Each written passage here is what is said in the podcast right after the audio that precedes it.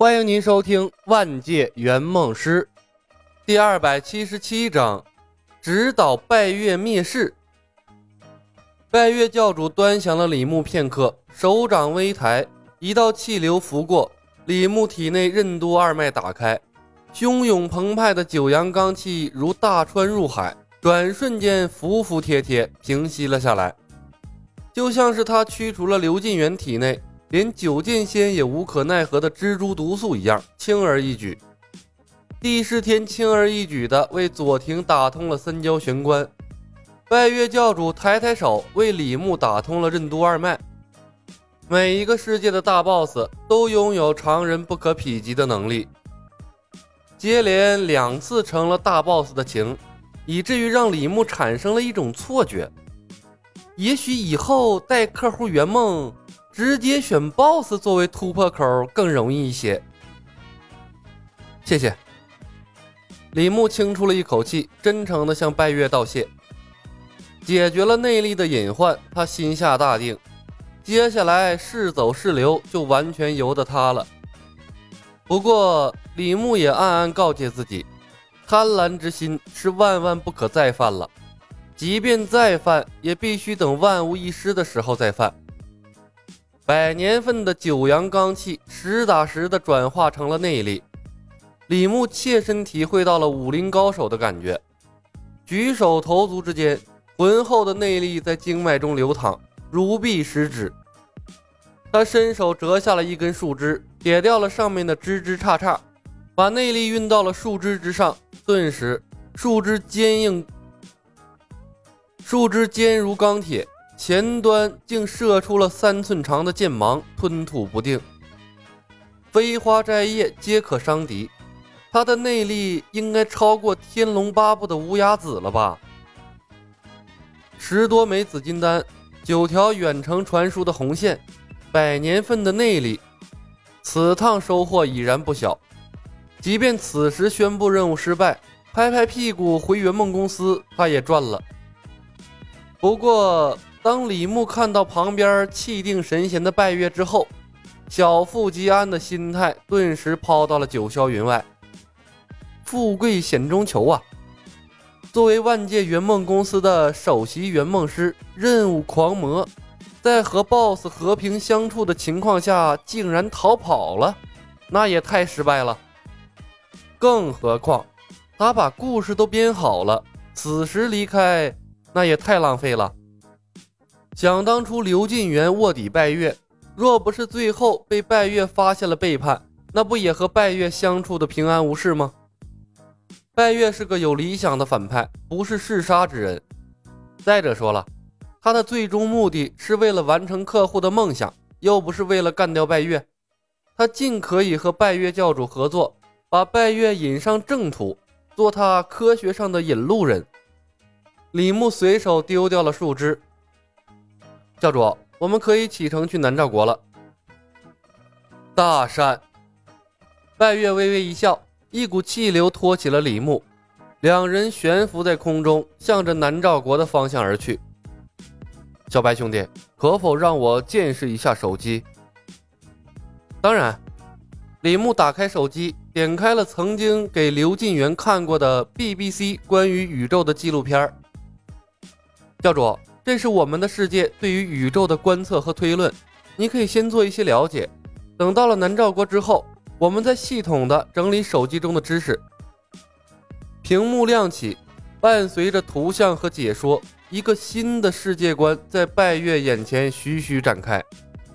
拜月先是仔细观察了手机外观和屏幕，叹为观止。科技的产物吗？以影像的方式传输知识。果然神奇。很快的，他就被纪录片的内容吸引了，聚精会神的投入了进去，不再多说话。李牧安静的站在拜月的身边，晃动手指给赵灵儿回了讯息：“我没事儿，上蜀山告诉小黑学御剑术。”他非常庆幸提前把摩斯密码传给了赵灵儿等人，让双方不至于断了联系。不幸的是。他为了以后的任务保留了四根手指，只能和赵灵儿单向联系。这样的话，有些圆梦师之间的信息传输就会出现障碍，不利于他和苗壮的沟通。赵灵儿的信息很快传来：“不要担心，我们在去蜀山的路上了。”李牧一愣，旋即放下心来。苗壮不愧是有经验的圆梦师，知道正确的选择是什么。从拜月这里救他是次要的，上蜀山逼陈鱼完成御剑术才是解救众人的完美方案。不过，以陈鱼的资质和苗壮的技能，让他学会御剑术似乎有些困难呢。赵灵儿的讯息接着传来。小黑说：“只有剑圣才能打败拜月，我们会去求剑圣前辈救你的。”李牧想了想，回道：“剑圣如果想把你关进锁妖塔，不要听他的。若他用蜀山弟子逼你，一哭二闹三上吊，实在不行，认他做爹。”这条讯息发出去之后，赵灵儿许久没有回消息，她似乎被李小白教的方法惊呆了。好半晌。赵灵儿的消息才重新传来。小黑问：“若剑圣执意把我关进锁妖塔怎么办？”李牧想了想，回道：“安静的在锁妖塔里待着，不要出来了，也不要让任何人闯塔救你，我来想办法。”过了一会儿，赵灵儿的信息传来：“收到，你自己小心，随时联系。”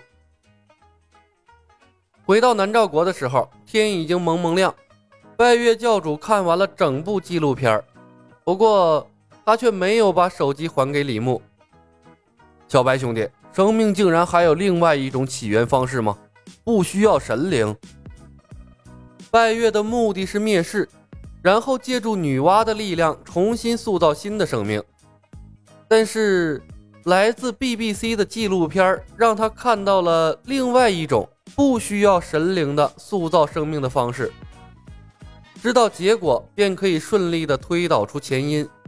李牧清楚的知道了拜月教主问这句话的目的，他笑了笑。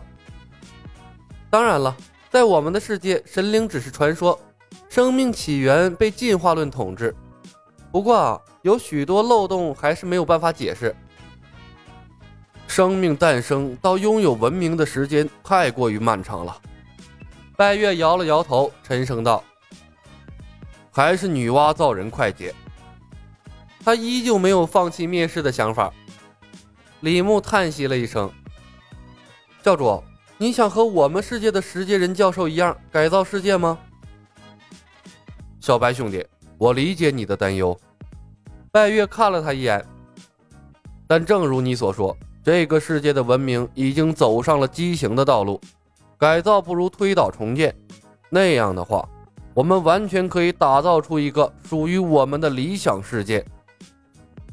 毁灭世界会引起大多数人的反抗，并不容易。李牧道：“哈哈，我已经有了办法。”拜月笑道：“石阶人教授也曾有过你这样的思想，但最后还是失败了。”李牧耸了耸肩：“教主，在我们世界的历史上。”不止一个人有改造世界的想法，但迄今为止没有一个成功的。说说看，拜月道，也许我们可以从中吸取经验呢。在大洋的彼岸，有一家叫做保护伞的公司，它的创始人叫做詹姆斯·马库斯。他认为人口和环境问题最终会摧毁人类。李牧停顿了一下，解释道：“教主。”在我们的世界，人口大爆发，整个世界拥有八十多亿的人口，人口和资源的问题一直是大问题，这是文明发展的必然阶段。拜月并不关心人口问题，在他的眼里，哪个世界的人类都是愚昧的。他摆摆手，打断了李牧。马库斯最后做了什么？李牧道：“他设想，与其人类全部灭绝。”不如按照他的办法，有计划的灭绝人类，让少数人存活下来，最终建立一个新的世界。那他使用的方式是什么？T 病毒。继智能机器人统治世界之后，李牧又为拜月提供了一个新的灭世方法。他们把病毒散播了出去，毁灭人类，同时利用病毒筛选新人类，从中提炼出精英。本集已经播讲完毕，感谢您的收听。喜欢的朋友们点点关注，点点订阅呗，谢谢了。